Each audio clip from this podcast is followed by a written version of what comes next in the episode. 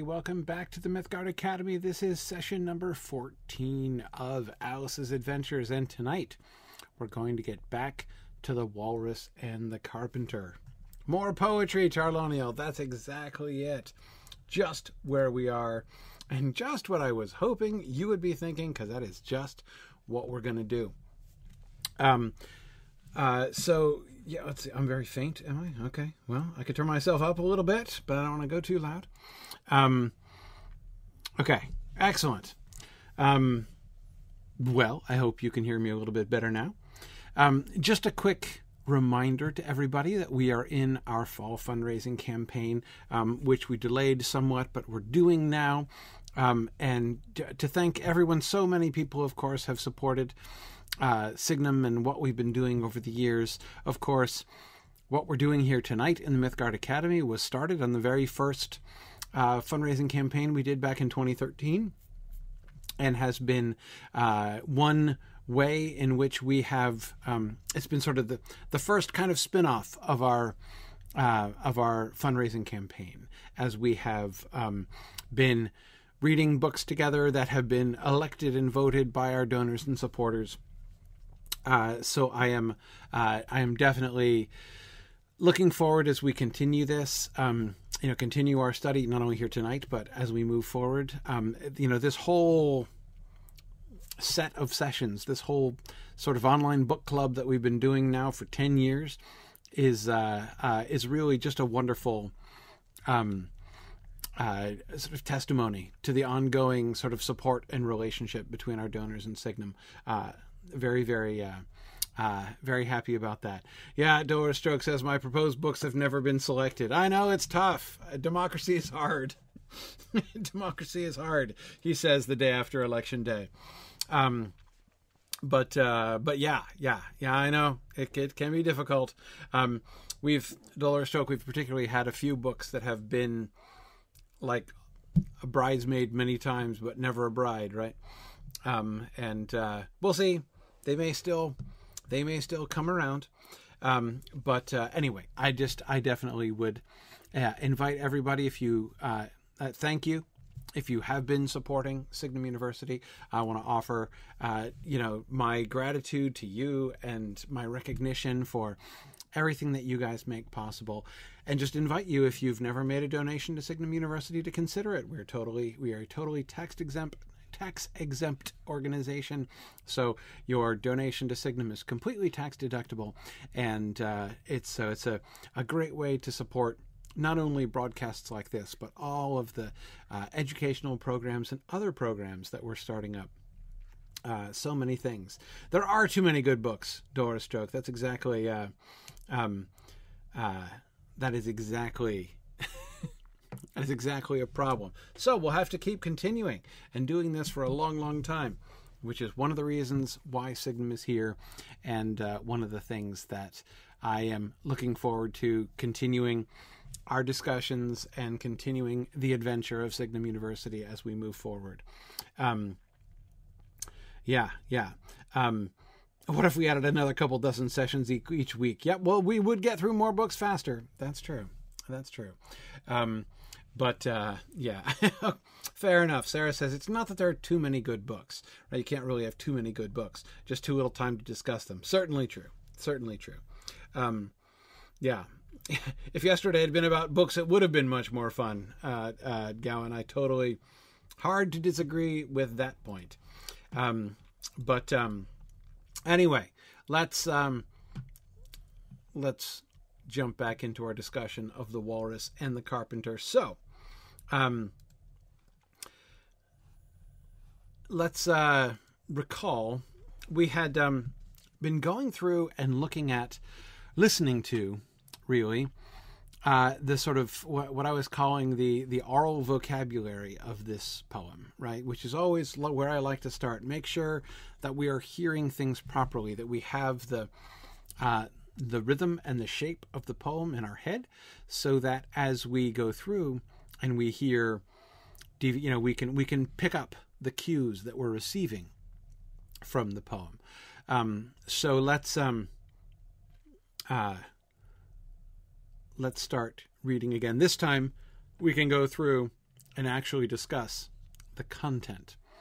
The sun was shining on the sea, shining with all his might. He did his very best to make the billows smooth and bright, and this was odd because it was the middle of the night.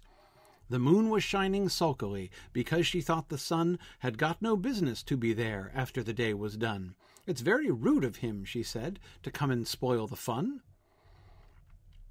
Now, let's start with these first two stanzas. Um,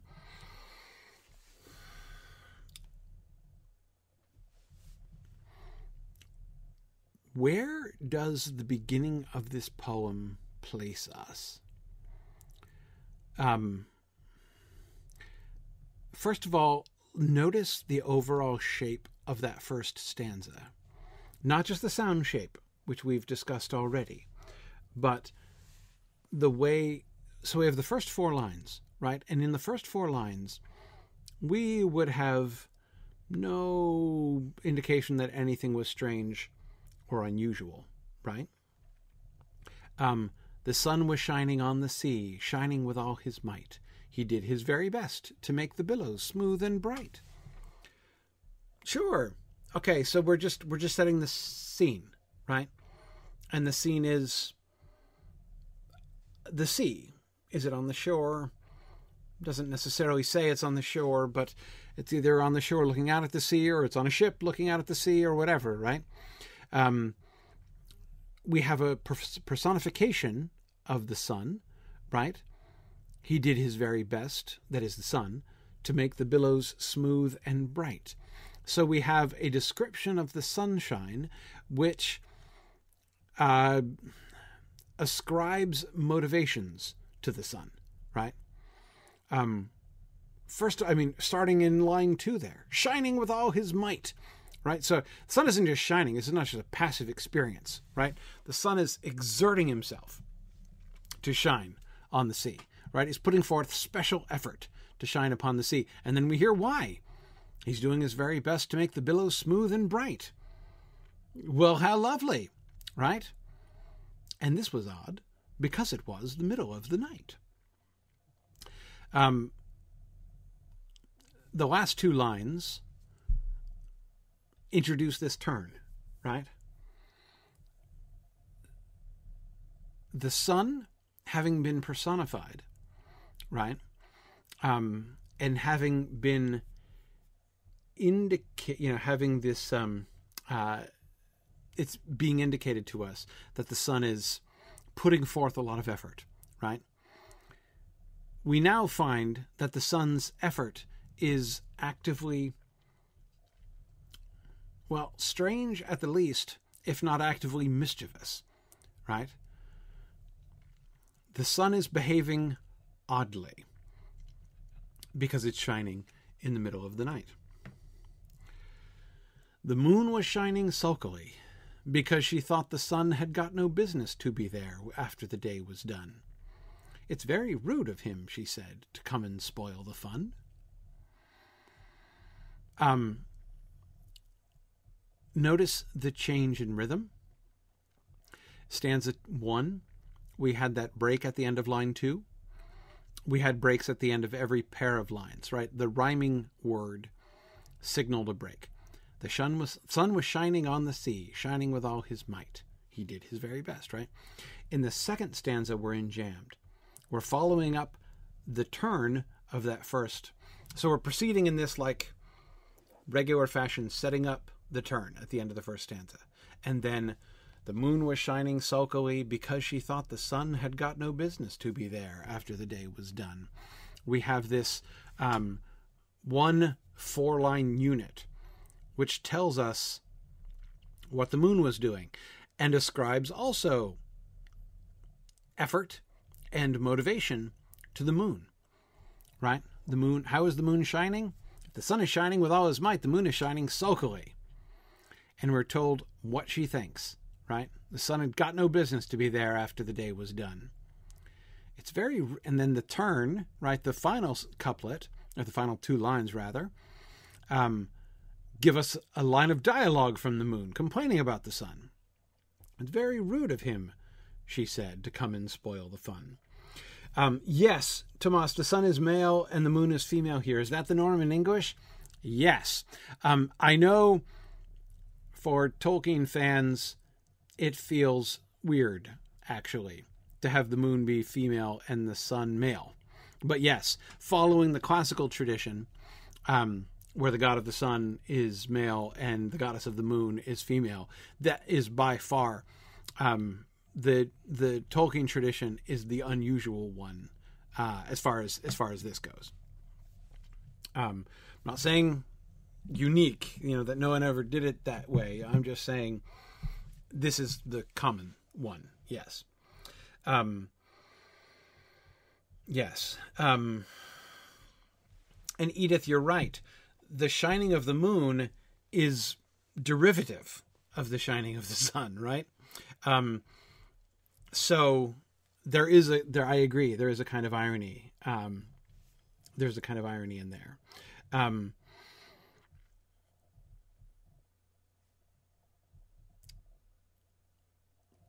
notice the um, yeah jackrabbit i think you're right. Um, this does seem to be the um, attitudes personalities um, kind of you know unexpected and animated personalities that we see in both the sun and the moon here um, do kind of remind us of the fact that in Looking Glass Land things have faces and personalities, right? Like the face on the opposite side of the, you know, on the on the on the face of the clock, right? That we you know that we see first, and the talking flowers and that kind of thing. Um, even the talking gnat who becomes the giant talking gnat, right? Um, so that seems sort of sensible enough in context, right? That is, or rather, in keeping with the immediate context that we see. By the way, before we go on, we should observe. Remember that the entire Tweedledum and Tweedledee episode, of which this is a part, is contextualized by a poem that she recites, the Tweedledum and Tweedledee nursery rhyme, right?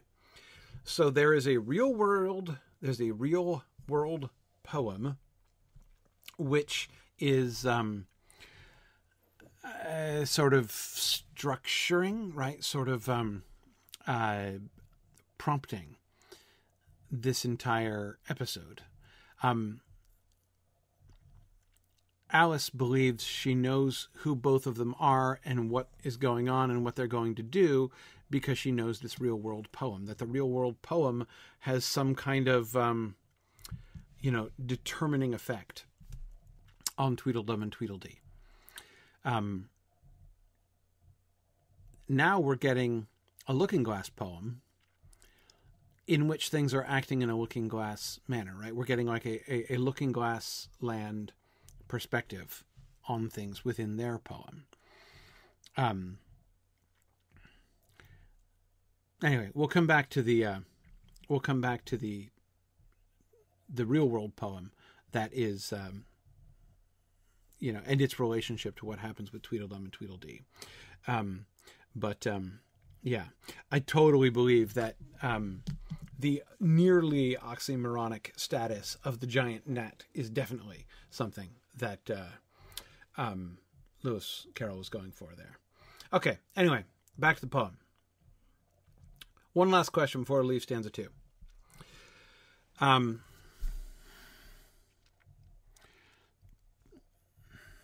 apart from the fact that personalities, motivations, and strange behaviors are being attributed to the sun and moon, there's another oddity, right? Um, there's another oddity about the whole situation here. Because she thought the sun had got no business to be there after the day was done. You see the problem here?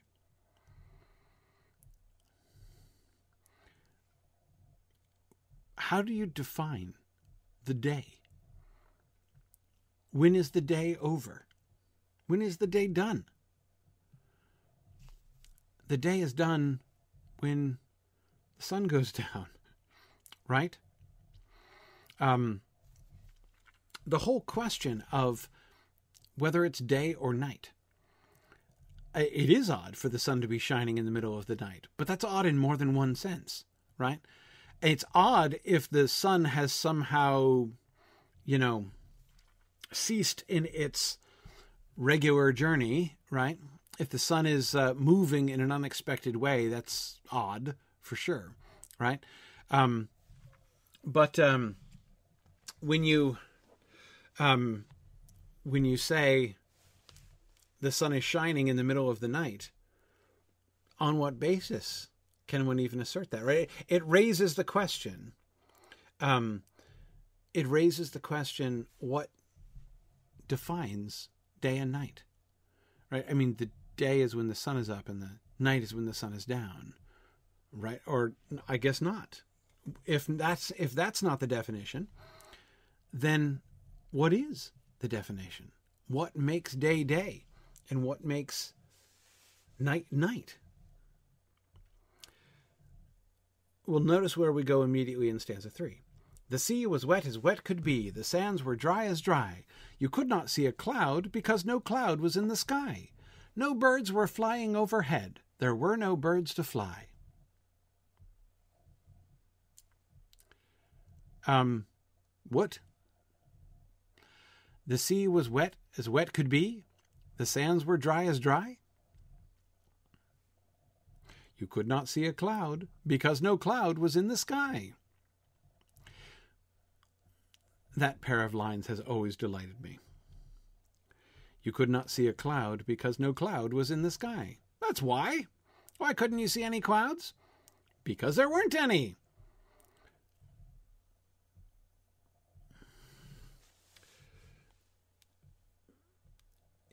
Yeah, uh, Edith, um, there is a sense in which at the beginning this starts to sound like a different kind of nonsense poem, right? Like we're suspending basic ideas. Like you can have simultaneously nighttime and sunshine, right?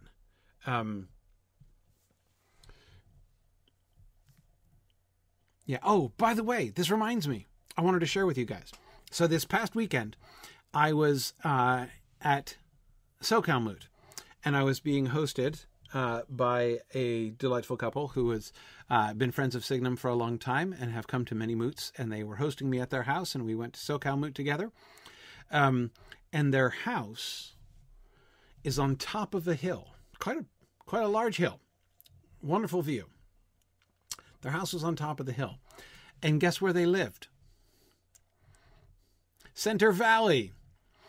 They lived in Center Valley on the top of the hill.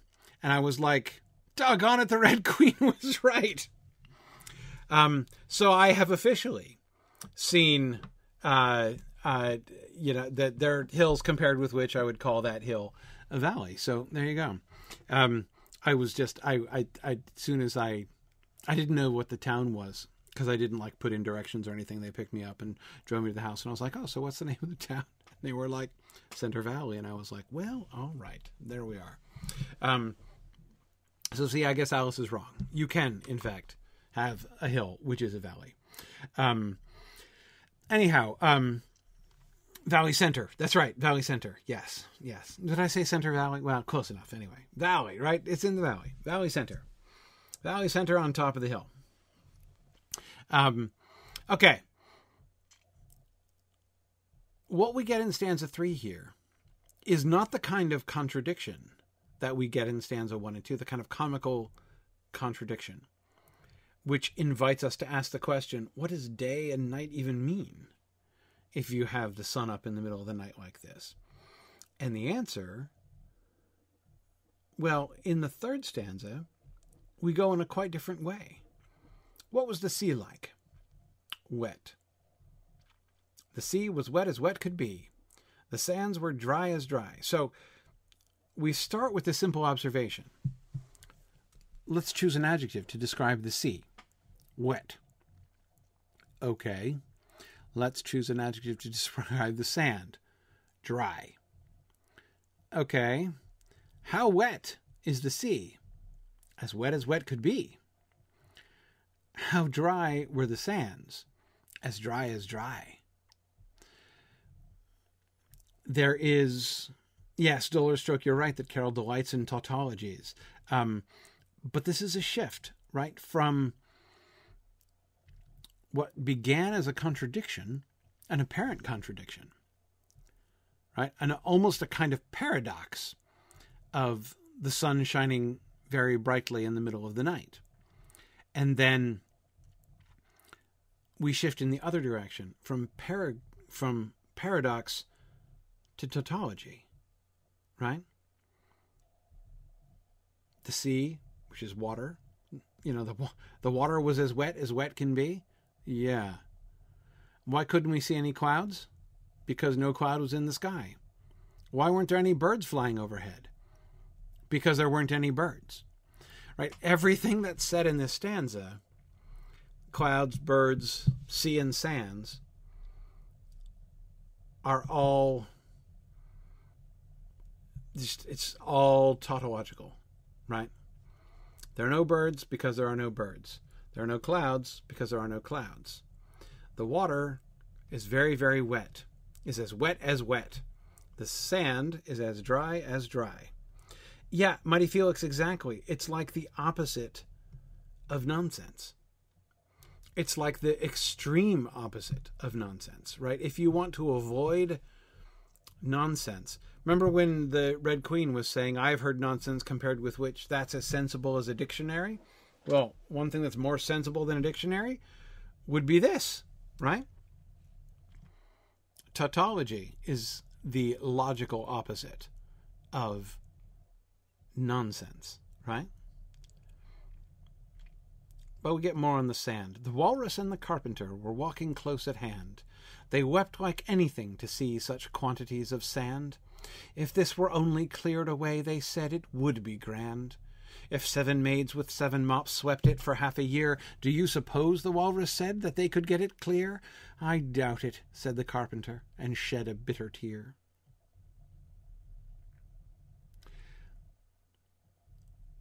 So, when the walrus and the carpenter arrive, they are walking along the beach. And they are weeping. They are weeping because there is so much sand at the beach.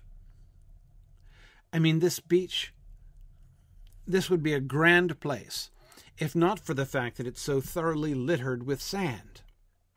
If only it somebody would sweep it so that the sand were cleared away, then that would be grand. And so, uh, if you if seven maids with seven mops swept it for half a year, do you suppose that they could get it clear? I doubt it, said the carpenter, and shed a bitter tear. Yeah, Dolor struck exactly there. Um, if this, if only this beach weren't so beachy. Like the sand, that's kind of the definition of a beach, right? Um, I, um, yeah, yeah. Now, I'm not saying I have no sympathy for the walrus and the carpenter at all. Um, I am not myself a huge fan of the beach, and um, I I have been known to say to my family that the only things that I don't like about the beach are sand, sun, and salt water. But apart from that, um, the beach experience is one of my favorites. Um, but um, anyway, um, yeah, Edith, exactly. Beaches are too sunny. I couldn't couldn't agree more. Um, yeah, not a fan of the sun, of the glaring sun, not a fan of the sand, and not a fan of salt water. But apart from that, I love the beach and the ocean. Um, but um, the tears, right? The salt tears that the walrus and the carpenter are, are weeping, um, the bitter tears, right? Um, which means salt, are well, I guess we're wetting the sand. We start with the sun and the moon and the day and the night topsy turvy and messed up. Then we shift to tautology. The water is very wet, the sand is very dry. There are no clouds because there are no clouds. There are no birds because there are no birds. And now this beach would be wonderful if only it were less like a beach. If we could remove the beach, the beach would be perfect. Um, okay. Now we are bringing in the oysters. O oysters, come and walk with us, the walrus did beseech.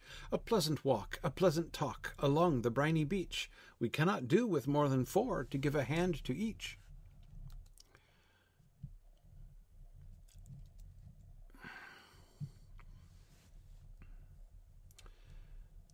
Yeah, I was uh, Tarlonio. I was totally, um, I was totally side quoting Mr. Bingley about balls when I was talking about beaches there. Oh, hang on. Um, yeah, yeah. Um,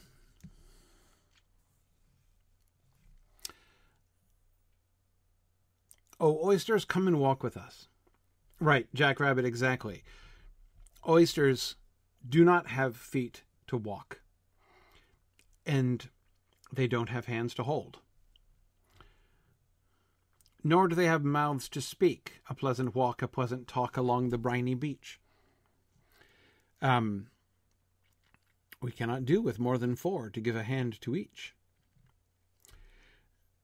So yeah, um, now we are what topsy turvy again. One of the things that I find very challenging about this poem is the way it seems to be shifting about. That is, the joke on the one hand seems to be things turned upside down. The joke on the other hand seems to be things stated tautologically. And then the now we're back into topsy turvy land. Let's imagine that oysters can walk, talk, and hold hands. The eldest oyster looked at him, but never a word he said. The eldest oyster winked his eye and shook his heavy head, meaning to say he did not choose to leave the oyster bed. But four young oysters hurried up, all eager for the treat.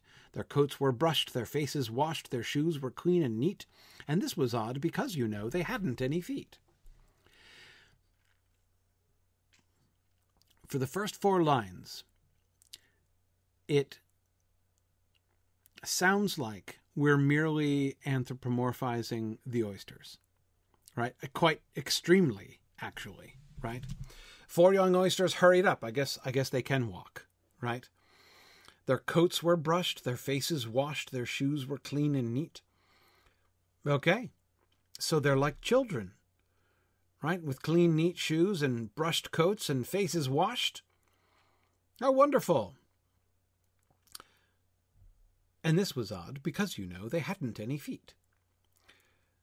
Just as it's odd for the sun to be up in the middle of the night, and this was odd because it was the middle of the night. Um,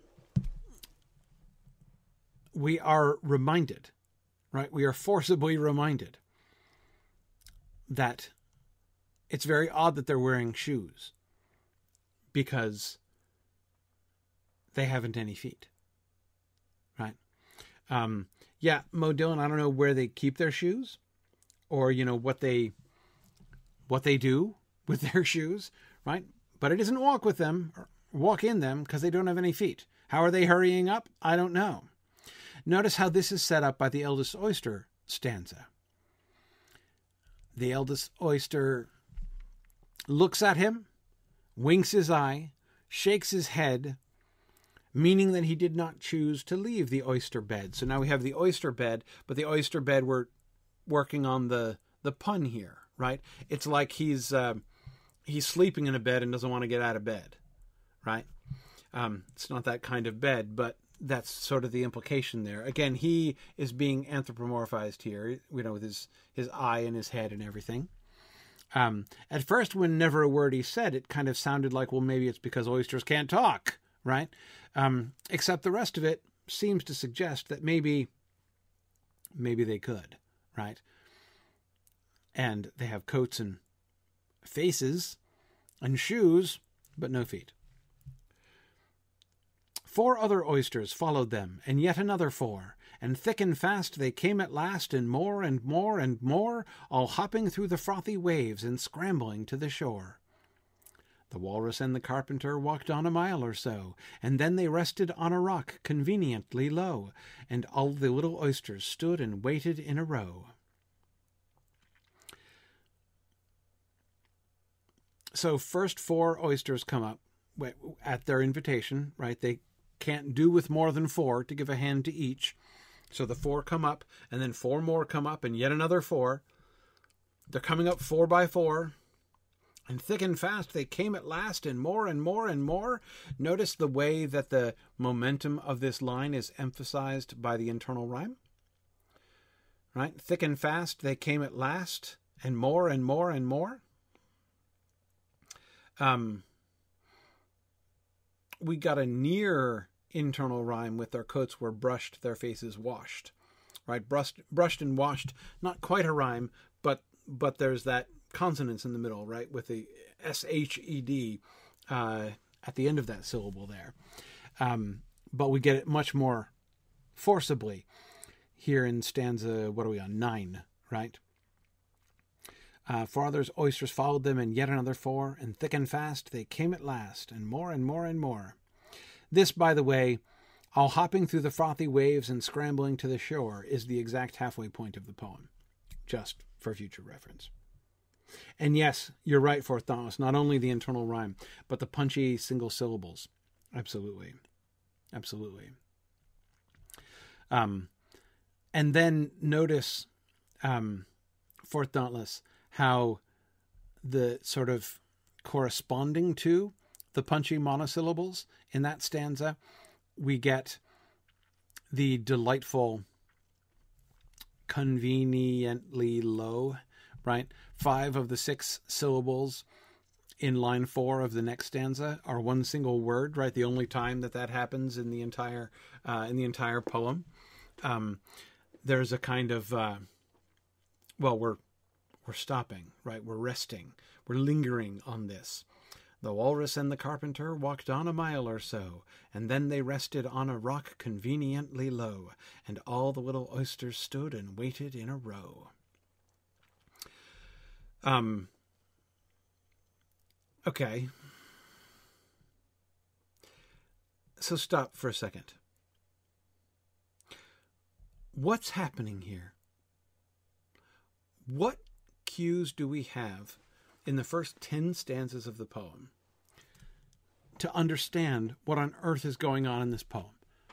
The Walrus and the Carpenter began by bemoaning the beachiness of the beach.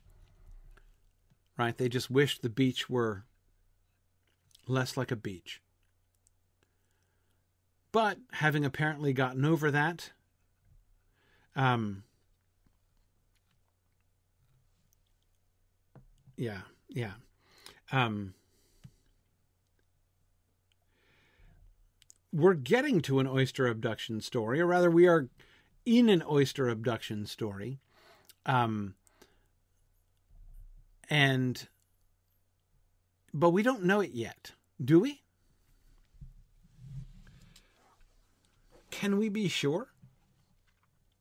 What cues do the first stanzas of the first ten stanzas of the poem tell us.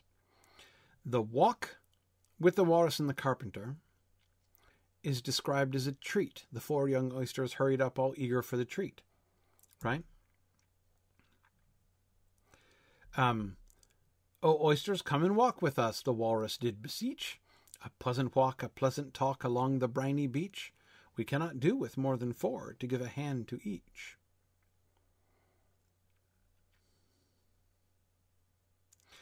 The old oyster is the big clue. Yes. Yeah, Mighty Felix and Fourth Dauntless are both thinking this, right? The eldest oyster looked at him, but never a word he said. The eldest oyster winked his eye and shook his heavy head, meaning to say he did not choose to leave the oyster bed. The eldest oyster is the eldest for a reason the silence of the elder oyster. The winking of the eldest oyster suggests that there is something to be known which is not on the surface, right?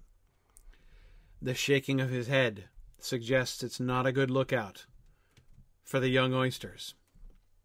He's not going to choose to leave his oyster bed. The eldest oyster isn't going to be caught that easily, right?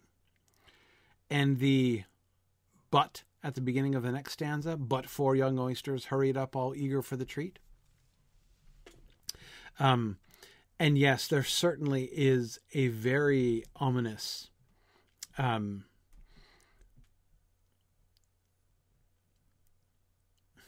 a very ominous resonance to the word treat, right? Um, the walk is going to be a treat, but not for them.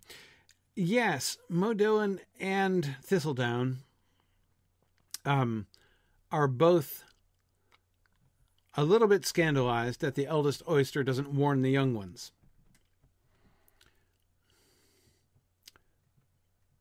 Don't know what to say. Um, don't know what to say.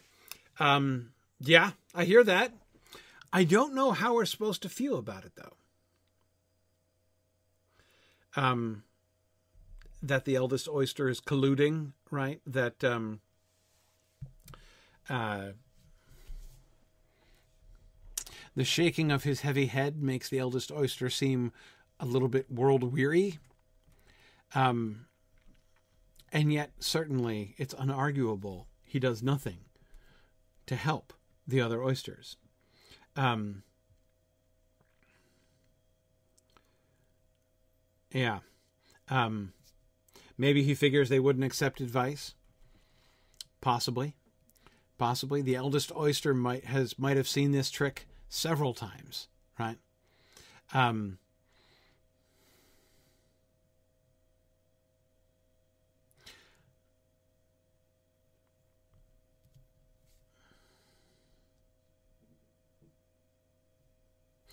yes, um, Karina, you're right. Uh, I always feel a pang for the eager young oysters, kind of like young children following a Pied Piper into a deep, dark place. Yes, it does feel a bit that way, doesn't it? Um, there is something. They are explicitly like children. Their coats were brushed, their faces washed, their shoes were clean and neat. And this was odd because, you know, they hadn't any feet. We're reminded they're not children, right? So we get the oddity. These are oysters, right? So it's very odd that they have shoes at all because they're not, in fact, children. Um, but yeah, no, that the Pied Piper is exactly it, right? They're just called to go on a pleasant walk along the beach. Um, and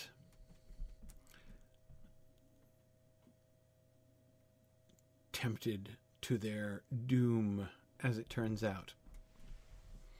And all the little oysters stood and waited in a row, just like children. The time has come, the walrus said, to talk of many things of shoes and ships and sealing wax, of cabbages and kings, and why the sea is boiling hot, and whether pigs have wings. But wait a bit, the oysters cried, before we have our chat, for some of us are out of breath and all of us are fat. No hurry, said the carpenter. They thanked him much for that.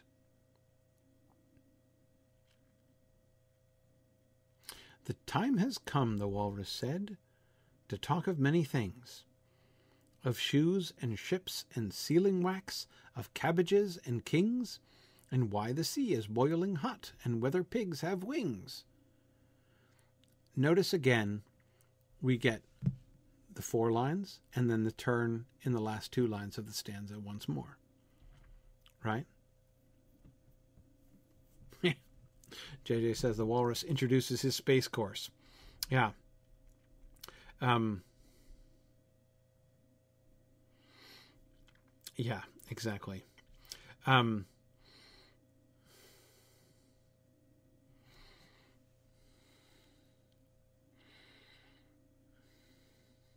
shoes, ships, sealing wax of cabbages and kings. It's an odd list of things to talk about. Some very familiar, many mundane. Sealing wax and cabbages are not especially interesting as topics of conversation. Ships, perhaps a little bit more. Shoes, well, they have clean and neat shoes, but no feet, so there's something going on there. Kings are always, you know, well received. And why the sea is boiling hot? And whether pigs have wings?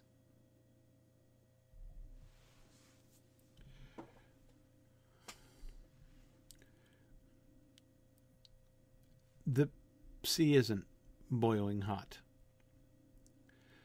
I guess you can debate about whether pigs have wings if you don't know anything about pigs.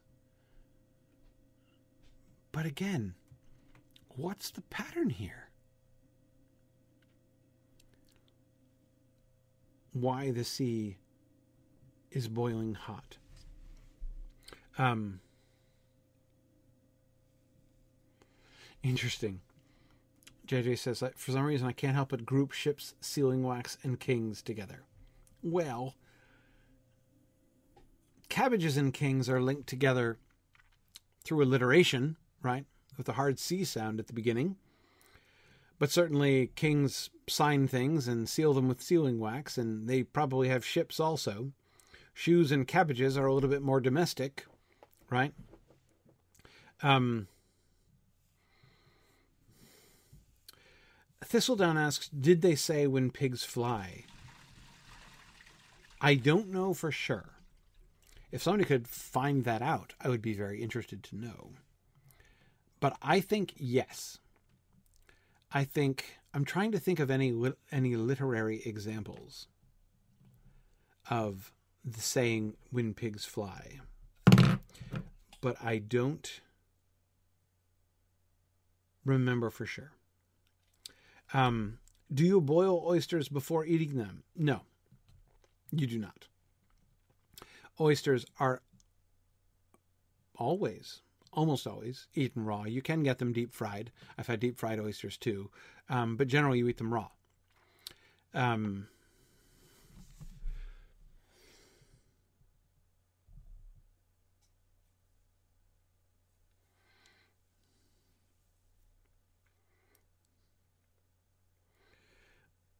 Yeah, Jocelyn says, Does anyone else get a creepy twinge about an older male inviting youngsters along for storytelling and fun and then exposing the predation?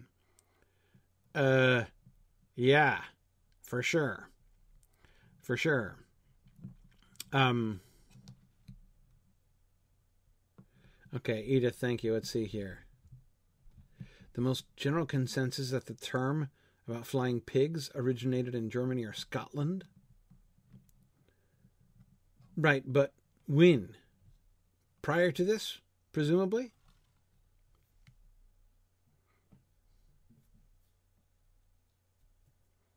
Oyster soup was pop was popular, but it's cream based. Sure, sure. Um, I haven't heard of oyster soup, but I can believe it. In any case, it's very clear that there's not going to be any boiling involved here, too.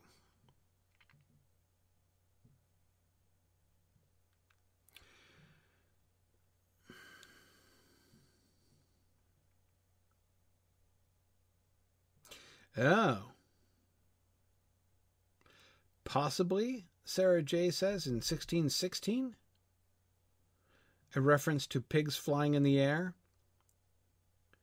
In John Withal's A Short Dictionary for Young Beginners? Hmm. I don't know. But okay. The association between pigs and wings appears to have some uh, some antiquity to it. Not antiquity, but been around for a little bit. Okay. I have no idea how pigs fly in the air with their tails forward. Yeah, that um, uh, that beats me too, Jocelyn. No clue. Um,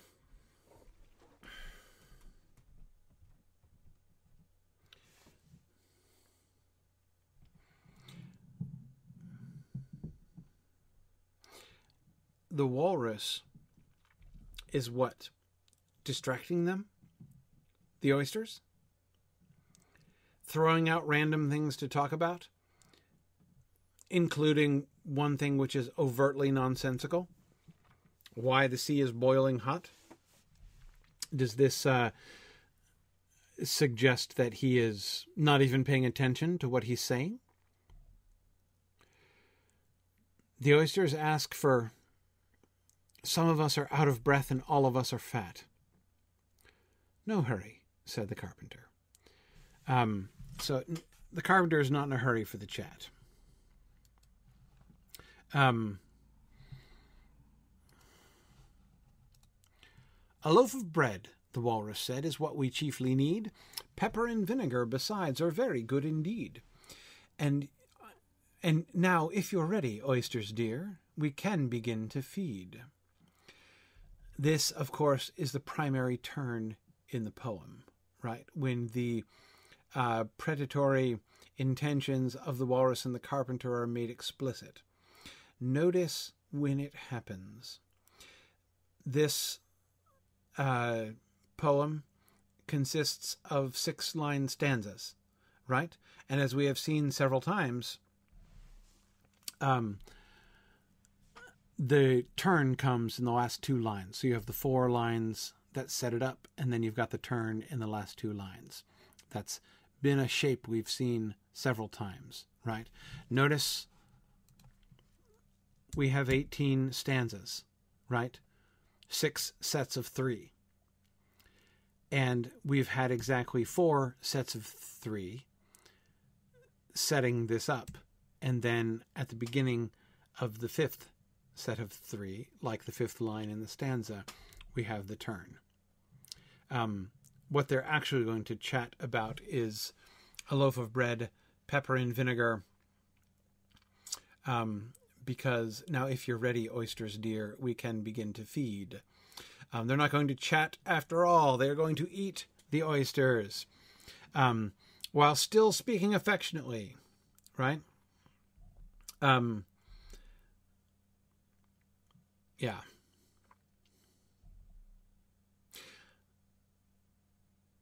I've never had vinegar on oysters. This makes me think that might be good.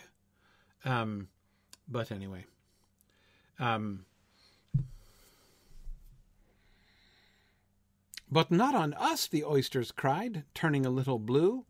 After such kindness, that would be a dismal thing to do. The night is fine, the walrus said. Do you admire the view?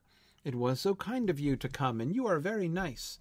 The carpenter said nothing but, Cut us another slice. I wish you were not quite so deaf. I've had to ask you twice. I love that line too. I wish you were not quite so deaf. I've had to ask you twice. Um,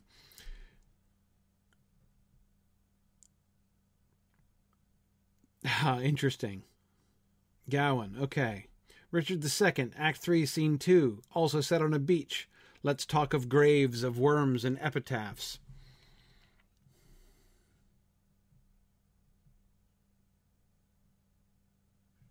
Interesting. The one thing I would say about that connection, Gowan, is that I think that Shakespeare's Richard II would love this poem. I just do. He would love this poem. Um,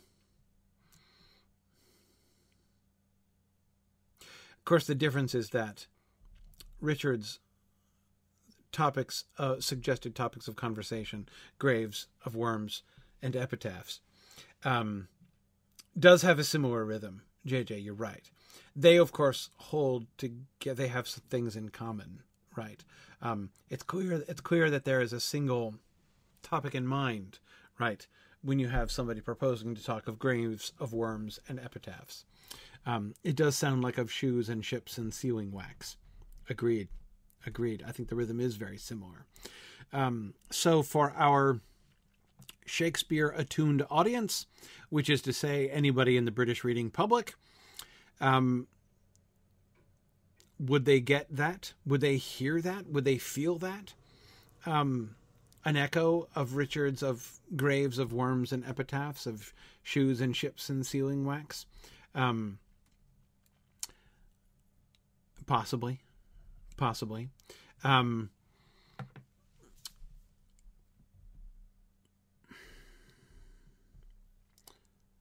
and therefore be already thinking about death as the walrus begins?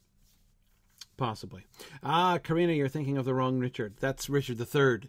Um, uh, Richard II was the one who gets deposed by Bolingbroke and contemplates death and mortality uh, in some rather extreme examples of um, metaphysical poetry for the majority of the rest of the play.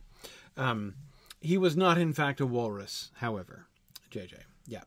Yeah. Um, yeah. Yeah. Um, man. Sorry. I'm just remembering.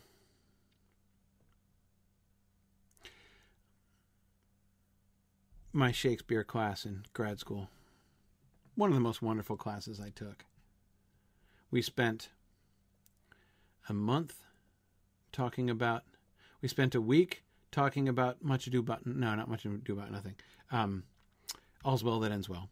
And we spent a month talking about Richard II, and then we spent two months talking about Measure for Measure, and that was the whole semester. it was, yeah. Um. okay.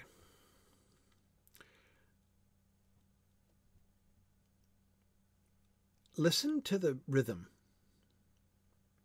in those three stanzas again. A loaf of bread, the walrus said, is what we chiefly need. Pepper and vinegar besides are very good indeed. Now if you're ready, oysters dear, we can begin to feed. But not on us, the oysters cried, turning a little blue. After such kindness, that would be a dismal thing to do. The night is fine, the walrus said. Do you admire the view? It was so kind of you to come, and you are very nice. The carpenter said nothing but, Cut us another slice. I wish you were not quite so deaf, I've had to ask you twice. Um, man, you hear it? Hear how the predominant rhythm of the poem is iterated and reestablished by the walrus and the carpenter. However, um, the oysters, the their their meter stumbles all over the place. Turning a little blue after such kindness, that would be a dismal thing to do. There's we like lose the iambs entirely in that line. After such kindness, after two syllables with a trochaic feel, stressed, unstressed than a one syllable word just sitting there. Such. Kindness. Again, stressed, unstressed. You can't do after such kindness. That would be. Get you can't read it iambically, even if you try. After such kindness, that would be a dismal thing to do. The to do is the only part of that entire two lines which has any kind of uh, an iambic feel. Notice he keeps inserting words which strike against the dominant iambic rhythm of the poem. After, kindness, dismal. Um, and then the walrus reasserts it. The night is fine, the walrus said. Do you admire the view? It was so kind of you to come, and you are very nice. Um, yeah, it does get creepier and creepier, doesn't it? Just look at the view, kiddies. Nothing to see here. Yeah, absolutely. Absolutely. The carpenter, so the walrus is indulging in all of this um, distract, just as he seemed to be distracting them with discussion topics before, right? Now he's, you know, the night is fine. Do you admire the view? It was so kind of you to come, and you are very nice, which is true in a different sense. They're very nice in the sense of being very tasty. It seems a shame, the walrus said, to play them such a trick. After we've brought them out so far and made them trot so thick, so quick, sorry, and made them trot so quick, the carpenter said nothing but the butter spread too thick. I weep for you, the walrus said, I deeply sympathize. With sobs and tears he sorted out those of the largest size, holding his pocket handkerchief before his streaming eyes. O oysters, said the carpenter, you've had a pleasant run. Shall we be trotting home again? But answer came there none, and this was scarcely odd, because they'd eaten every one. The end. Um. Uh, yeah. All right. So we get this interesting divided conversation, right? Um, it seems a shame, the walrus said, to play them such a trick. After we've brought them out so far and made them trot so quick. Who's he talking to? Um, he's talking to the carpenter, right? And the carpenter responds to him, the butter spread too thick. Carpenter doesn't care. Again. Then the walrus says, I weep for you, I deeply sympathize. About the butter? Is he still talking to the carpenter? The butter spread too thick. I weep for you, I deeply sympathize. Um, no, he's still talking to the oysters. It was so kind of you to come, and you were very nice. Right? The you seems consistently the oysters. With sobs and tears, he sorted out those of the largest size, holding his pocket handkerchief before his streaming eyes. So the walrus is feeling guilty, right? He sympathizes for the oysters, sort of. Um, yeah. No, for Thalamus, the problem is the there's too much butter butter scraped over too little bread. Yeah, exactly. That's uh, um, it's a different sort of problem, isn't it? The carpenter at the end, um,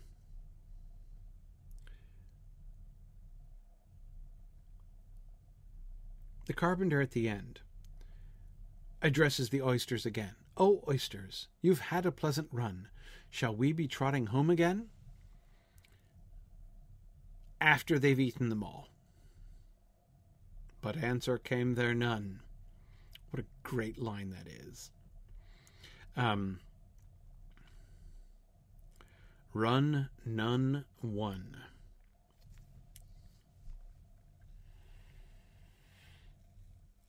Yeah, Jackrabbit. Jackrabbit says Carroll told the illustrator that if he didn't like drawing a carpenter, then anything of three syllables would work, provided the emphasis was on the first syllable. Um, Carroll suggested baronet or butterfly if Tenniel liked that better. Yeah, yeah. Um, surely the carpenter doesn't matter, right? Uh, that is, his carpentry would seem to be utterly irrelevant to the poem. I agree. Um, another emphasis, another way, Jack, you can see uh, how the uh, how much emphasis Lewis Carroll places on the um, the rhythm of the poem, right? Um, why did he make the other character a carpenter? Because the rhythm of the word was right. That's why, right? Um, now I agree, Mo Dillon. The walrus and the butterfly would sound a little stranger. The uh, a butterfly eating oysters would sound a little stranger.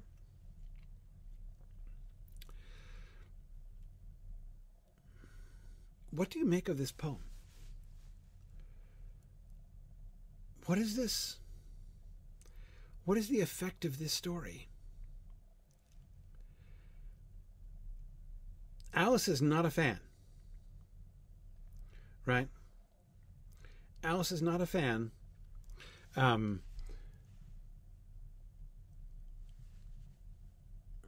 Alice is not a fan because she says, they're both very unpleasant characters. She's certainly right. Yes, this is the Tweedles reciting it for Dauntless. Yep, that's right. Um, the effect is to traumatize me into never eating oysters again. I hear that. I hear that. And of course, as several of you were observing before, we do get that reversal at the end. And this was scarcely odd because they'd eaten every one. Right? And this was odd because is a thing we've gotten twice before. And now at the end, and this was scarcely odd, we have the logical and satisfying ending. It is scarcely odd that answer came there none, because they'd eaten every one. Um,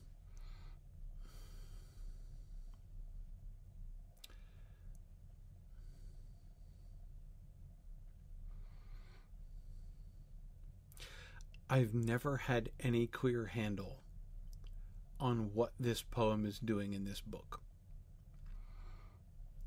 I think it is a really fun poem. Um,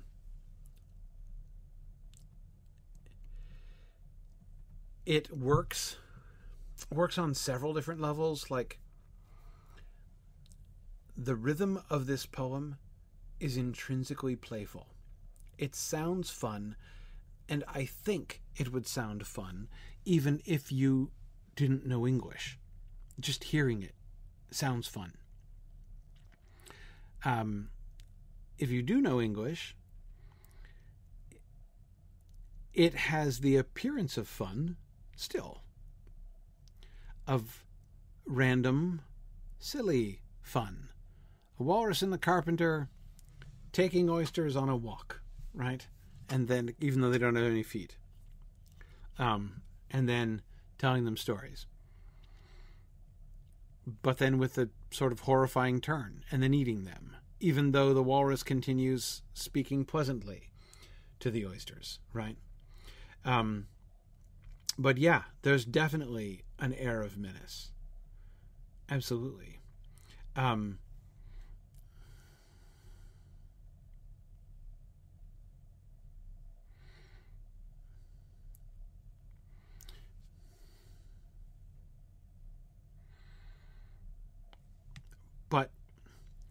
at the same time, it's not really horror story. I mean, the jokes that several of you are making about being traumatized out of eating oysters are perfectly relevant, right? If you respond and say, they're horrible for eating oysters, well, um, people eat oysters all the time. It's perfectly normal, right? There's nothing especially strange or savage about eating oysters. It's not like this is a story about actual children who are ripped up to pieces or something, right? This is not like a a serial killer story. At the end of the day, both walruses and carpenters eat oysters. What's strange about that? You know, what's especially horrifying about that? Nothing. Nothing. It's totally fine. Um, notice how, again, the turn in the poem happens in stanza group five, right? Um, in the fifth triad of stanzas, like the turn in stanza one happens in line five. And that was odd because it was the middle of the night. The only thing that's odd about eating about this particular meal of oysters. I mean, bringing oysters to the beach, sitting on a rock conveniently low, and having uh, an elegant oyster snack, right? Live oysters with bread and butter, some pepper and vinegar besides. Well, that sounds like um, a quite pleasant outing, in fact right? I mean, you know, that sounds to me like an above average beach day, actually, right? Um, now, of course, I'm not resisting the idea that, yes, obviously, there is something horrifying about this. The way that the oysters are made parallel to children, even though they're not children, right? They didn't have to do it that way. There clearly is treachery there as well, right? Um, and yet, um, there is clearly the shape of a normal, a relatively normal situation. Which honestly would be normal either for walruses or for carpenters, frankly. Right? So, like, imagine you had just two people going for a walk down the beach and they're carrying a picnic basket. And in their picnic basket, you discover there are oysters. And they bring their picnic basket and they take a pleasant walk down the beach, and then they find a rock conveniently low, and they sit down and bring out bread and butter and eat oysters while looking out to sea. That would be normal, wouldn't it? Right? That's the just as it's normal for the sun to be shining on the sea, shining with all his might, right? That's normal too until we find out that it's in the middle of the night.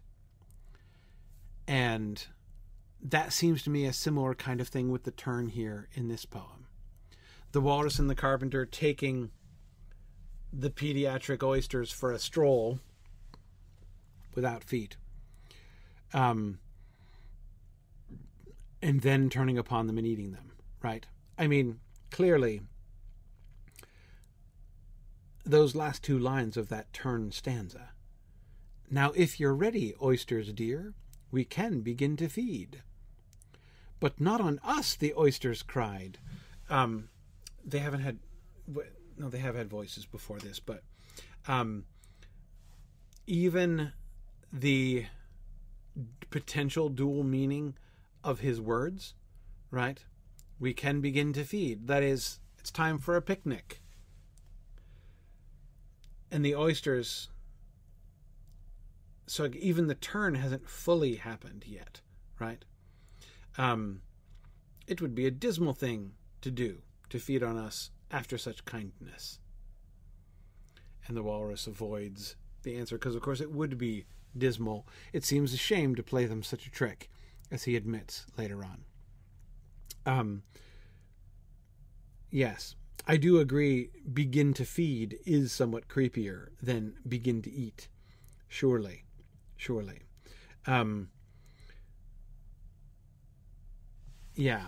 Um, fourth Dauntless, I don't know about the oysters looking blue.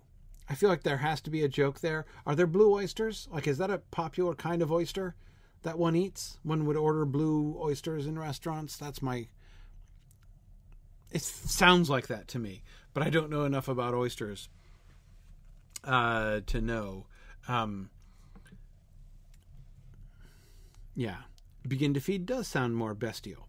But then again, in defense of the walrus, he's a beast. Right? Um, yeah, the Blue Oyster Cult was all I was thinking of too, but I don't know if that's. Um, I mean, the fact that it's a band name doesn't necessarily prove that there are blue oysters, but um, yeah, Karina, I figure the name must probably come from somewhere too. That's why that there might be blue oysters and that blue oysters might be popular.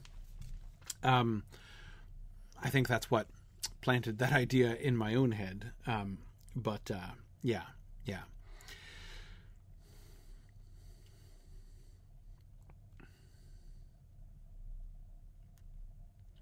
I'm going back to those opening stanzas. And I, I'm trying here in particular um, to think about those tautologies.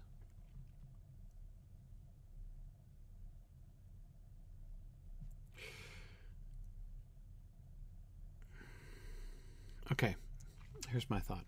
My thought was forming there. The beginning of the poem establishes normal things acting in abnormal ways, right? It's Saturnalia, topsy turvy, right? The sun is up in the middle of the night, right? Cats and dogs jumping over moons, whatever, right? Then we get tautologies.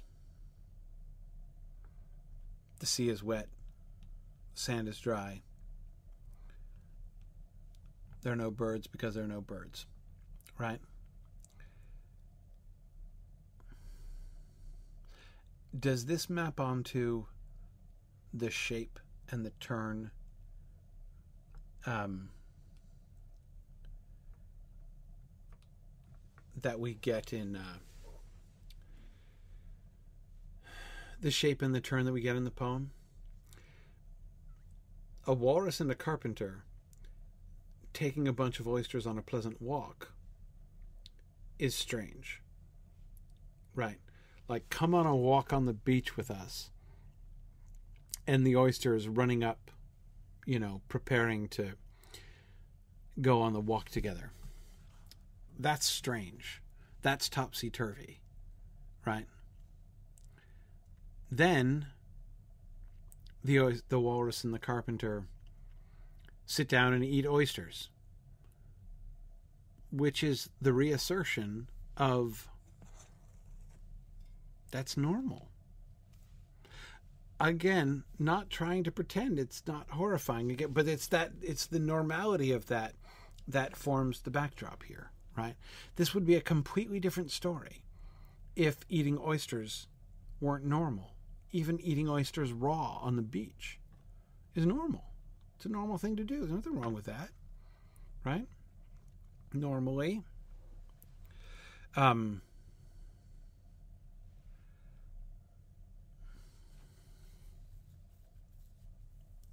we go from topsy turvy to flat normality at the beginning of the poem.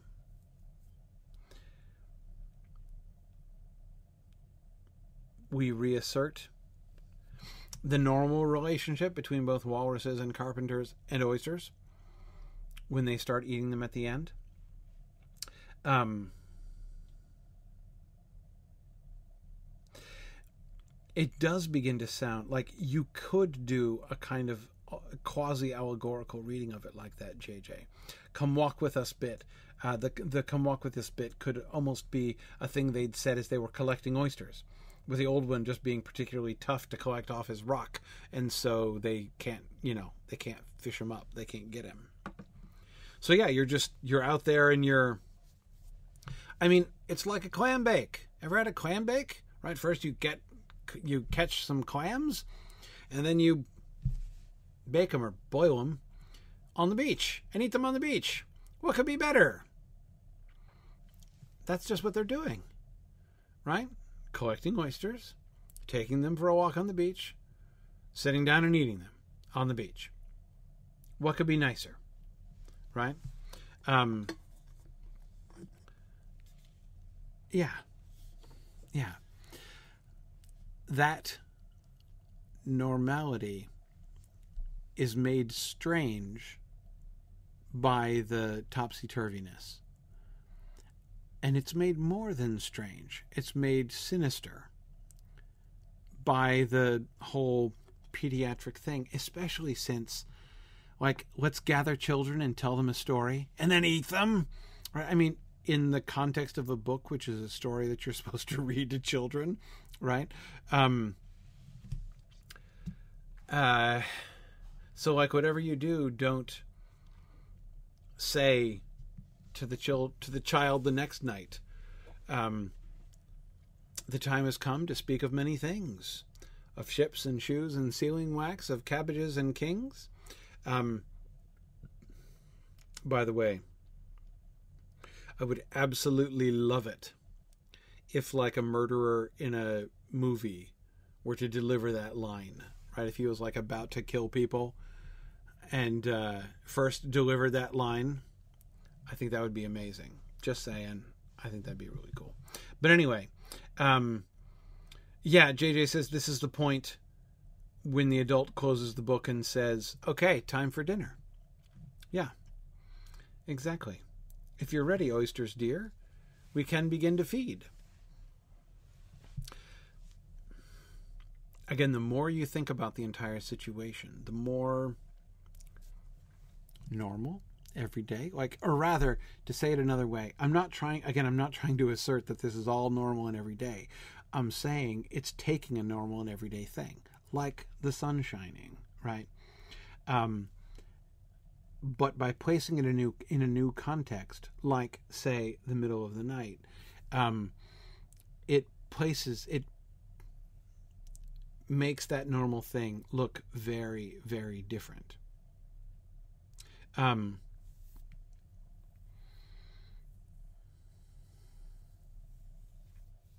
yeah, Jocelyn, I that is a great question. Why do so many of us say this is our favorite poem in the story? It's a fun poem. I love this poem. This poem makes me laugh. And isn't that something? Right? And here's another question. It's not just us. Why did Lewis and Tolkien both love this poem so much? Why did Tolkien love this poem so much that he translated the entire thing into Quenya? When he wanted an exercise, as he was developing Quenya, and said, I'm going to take an English poem and I'm going to translate that poem into Quenya in order to practice utilizing Quenya um, and adapting Quenya poetics. He chose the Walrus and the Carpenter. Like that was, he's like, that was his go to. Oh, yeah, Walrus and the Carpenter. That's what I'll do. Dollarstruck, I do not at all blame him for not translating Jabberwocky into Quenya. Um, absolutely. Absolutely. Um,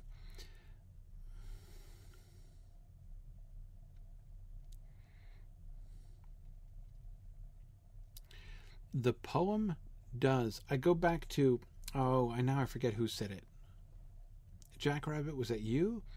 Who was talking about the face on the clock? Um, there are parallels between the relationship that this story has with like the normal world, the regular world, in which people might go for a stroll on the beach and have the equivalent of an oyster bake, except no baking involved, right? Um,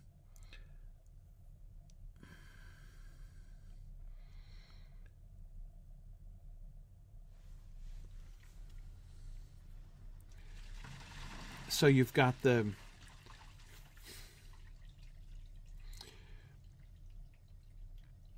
this sort of um, it's not just the topsy turviness, just as we see in those opening stanzas. It's not merely that everything is topsy turvy. Everything is a little bit topsy turvy and then gets reasserted, right? In tautologies the most normal of all normal things.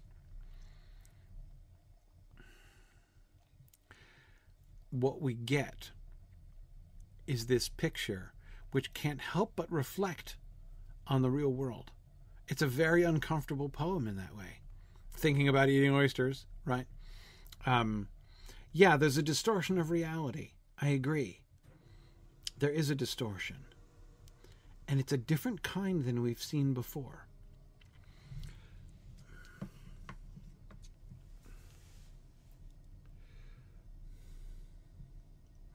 But again, when I the reason I think it's so important that at the end of the day it's an oyster eating story um, is that it does if we dislike it too hard it implicates us at least the oyster eaters among us right? Um, it's a distortion of reality but it's not just a distortion it's also related to reality. There's also a the sea was wet as wet can be element of the story as well. Um, just as we see some things in Looking Glass Land are reversed, but things are not just reversed. The relationship between Looking Glass Land and our world is much more complicated than that. Um, yeah, Jack Rabbit. It's as though Looking Glass Land holds a mirror up to our world and makes us see it with new eyes. And we're doing all this the Shakespeare stuff tonight. Um, sorry, that's a quotation um, from Dr. Johnson. Um, Samuel Johnson's famous essay on Shakespeare, where he said that Shakespeare holds a mirror up to nature. Um, which is a was an iconic essay. Everybody read Shakespeare, and in the 18th century, everybody read Dr. Johnson.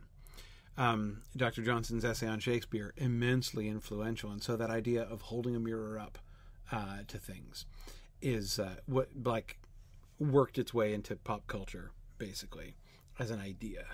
Um, yeah, yeah. Um, he Looking Glass Land does hold a mirror up to our world and make us see it with new eyes. Um, in in certain ways, right? Um, yeah, I do think in the end the poem seems to point us in that direction. I want to keep going, so I want to see if we can get to the end of uh, Tweedledum and Tweedledee. So we spent only two weeks on this chapter. Um, after the poem, and Alice dislikes the poem, and she dislikes both characters, the walrus and the carpenter, alike. Um, they then see the Red King, and the Red King is asleep. Um, and Tweedledum and Tweedledee tell her that she is only a figure, she's only a figment in his dream. They ask her, What is he dreaming about, do you think? And she says, How can I know? And they say, Well, he's dreaming of you, of course. You're only a thing in his dream. He shouted this so loud that Alice couldn't help saying, Hush, you'll be waking him, I'm afraid, if you make so much noise. Well, it's no use your talking about waking him, said Tweedledum, when you're only one of the things in his dream. You know very well you're not real. I am real, said Alice, and began to cry. You won't make yourself a bit real, realer by crying, Tweedledee remarked. There's nothing to cry about. If I wasn't real, Alice said, half laughing through her tears, it all seemed so ridiculous, I shouldn't be able to cry. I hope you don't suppose those are real tears, Tweedledum interrupted in a tone of great contempt. Um,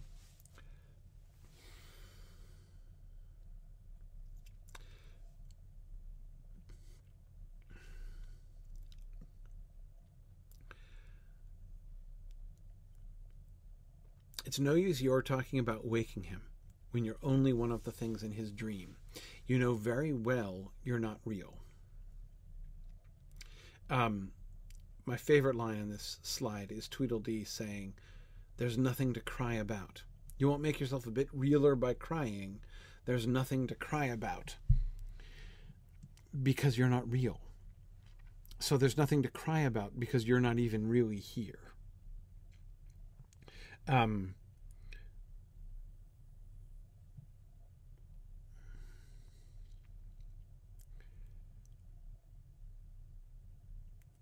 Alice is shaken up by the idea that she is only a dream. There has been, surely, some suspicion on Alice's part that she is having a dream, and that all of these people she is meeting um, are only dream figments, and that nothing that she's seeing is actually real. And that's why it's so strange. But within that meeting, right, within that world, she sees a sleeper and is told that she herself is only his dream. Notice the sort of um, really complex levels of that. She's not sure if she's dreaming, and Tweedledum and Tweedledee are figments in her dream, which would also make the Red King a figment of her dream. she's dreaming that she's seeing the Red King dreaming. But she might just be a figure in his dream, which turns everything inside out, right? Um, so that even the real world itself is not the real world. And all of this is only a derivative of the Red King's dream, after all. Right? Um,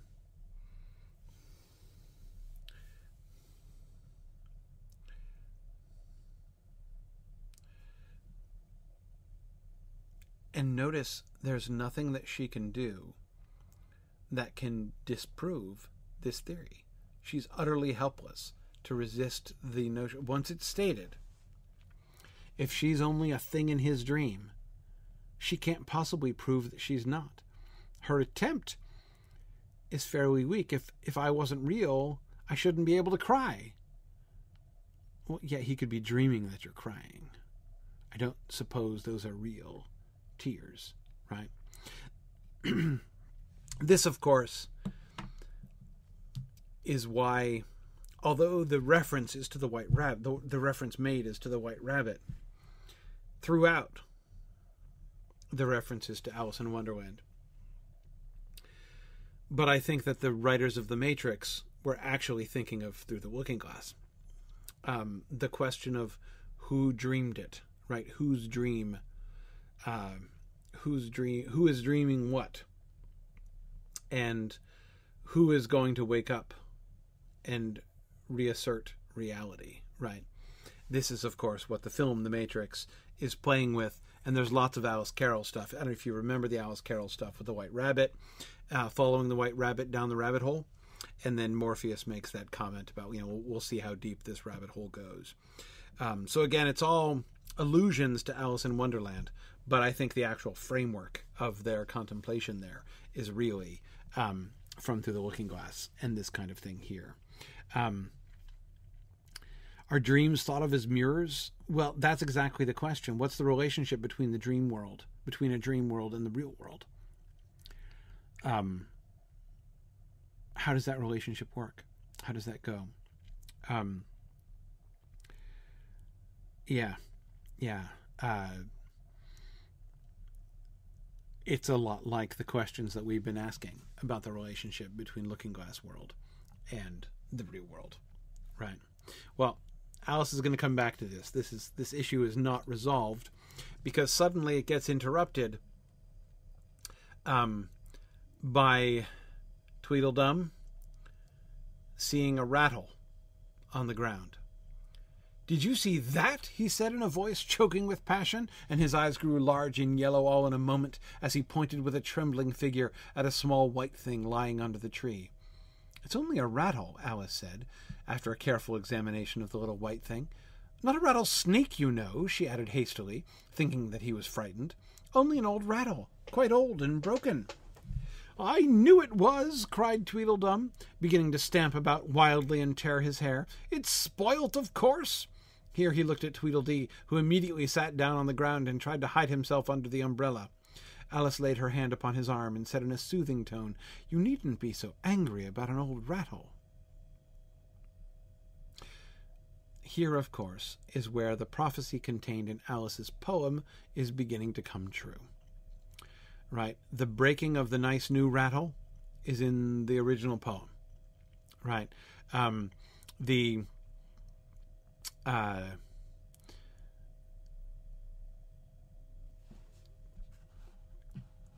let's we only have a couple minutes left but let's relook at that for a second. Hang on. I didn't i don't have it on this week's slides. Let's go to the last one. Because i have it here. Yeah. Okay. Tweedledum and Tweedledee agreed to have a battle, for Tweedledum said Tweedledee had spoiled his nice new rattle. Just then flew down a monstrous crow as black as a tar barrel, which frightened both the heroes so they quite forgot their quarrel. Okay, so the elements are the grievance, which is the spoiling of a nice new rattle, and then the fact that they don't just have a battle, they agree to have a battle, right? There's uh, there's this is a consensual entering into battle um, to settle the uh, the nice new rattle spoiling issue, and then they're interrupted by a monstrous crow, which frightens them, and they forget their quarrel. So this is that's the narrative of Tweedledum and Tweedledee, which Alice could not get out of her head at the beginning. Okay, enough of last week's slides. Sorry, I should have remembered to include that again in this uh, in this week's, but I forgot to. Um, she knows the story. She was assuming she knew their story, who they were, and what they were about. but when it begins to happen, Alice is confused. Why are you so upset? It's only a rattle, only an old rattle. She doesn't remember the poem, or at least so it would seem. Um, they agree to have their battle. In fact, they that gets drawn out quite a bit, right? Um, uh, with them being very brave, and then they don't really want to have a battle, and then protecting themselves from any harm, um, and uh, it, it it's of course a perfectly ridiculous battle, um, such that Alice says, "I wish the monstrous crow would come." She does remember the poem, right? and she knows that the arrival of the monstrous crow is going to stop the battle and she can get on with things. Right? They're continuing to talk about their battle agreements. There's only one sword, you know, Tweedledum said to his brother, but you can have the umbrella. It's quite as sharp, meaning the sword is not very sharp at all. Only we must begin quick. It's getting as dark as it can. And darker, said Tweedledee. It was getting dark so suddenly that Alice thought there must be a thunderstorm coming on. What a thick black cloud that is, she said, and how fast it comes. Why, I do believe it's got wings. It's the crow! Tweedledum cried out in a shrill voice of alarm, and the two brothers took to their heels and were out of sight in a moment. Um, yeah, JJ, she does seem to get wrapped up after talking with them, seeing them as real. Notice how this sort of corresponds with their conversation in which they say that Alice is obviously not real? Are they real people? Doing real things? Right? They're just, if she is just a kind of figure in the dream of the Red King, aren't they just figures in a nursery rhyme that she knows? Who don't have any choice about what they do or what they're like, right? Um, and in fact, we see them inescapably following the uh, the plot, right? What else can Tweedledum and Tweedledee do except agree to have a battle uh, because of the spoiling of the nice new rattle? Even Alice's comment that it's quite an old rattle suggests perhaps this has happened many times before. Who knows when the rattle was actually spoiled, right? Um, but the rattle ever to be re-observed, ever to spark a new battle, which is then ever to be broken up by the arrival of the monstrous crows? Crow, singular, only one crow. Not a murder, nor a genocide, nor nor an extinction, just a singular crow. Um, Are they real? To what extent are they real? Um, are they part of her dream? Is she in control, in a sense? Is she just remembering this nursery rhyme about Tweedledum and Tweedledee and dreaming that it's real? Again, I think it's very interesting. It's very important that that question about her being real uh, and about the uh, um, the Red King dreaming her, right? Um, it's very important that that's placed not only right in the middle of the Tweedledum and Tweedledee, chapter, but right before they start enacting the nursery rhyme again in that way. All right. Um we're coming to the end and we're I I'm not going to start chapter 5. I was going to start chapter 5 and talk a little bit about the White Queen, but we can we can wait. We'll do chapter 5 next week.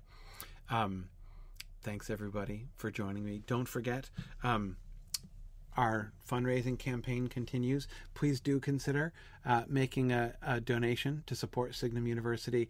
And I, again, thank you to everybody um, who already are. And uh, many of you have been supporting Signum uh, for many years already. Thank you so much for your encouragement and support. Um, we have a couple campaign events that are coming up. Um, uh, most important, I want to I want to uh, draw your attention to the webathon. It's going to be happening on Saturday the 19th. So, our, our campaign ending webathon, where I'm going to be giving my State of the University address, which is an annual tradition, where I look at what's been happening at Signum and what's planned at Signum. Where are we headed and what are we doing and why are we going there? These are some of the questions that I'm going to be answering at the webathon on Saturday. It'll be, yes, Saturday afternoon, the 19th. Exact schedule to be posted soon.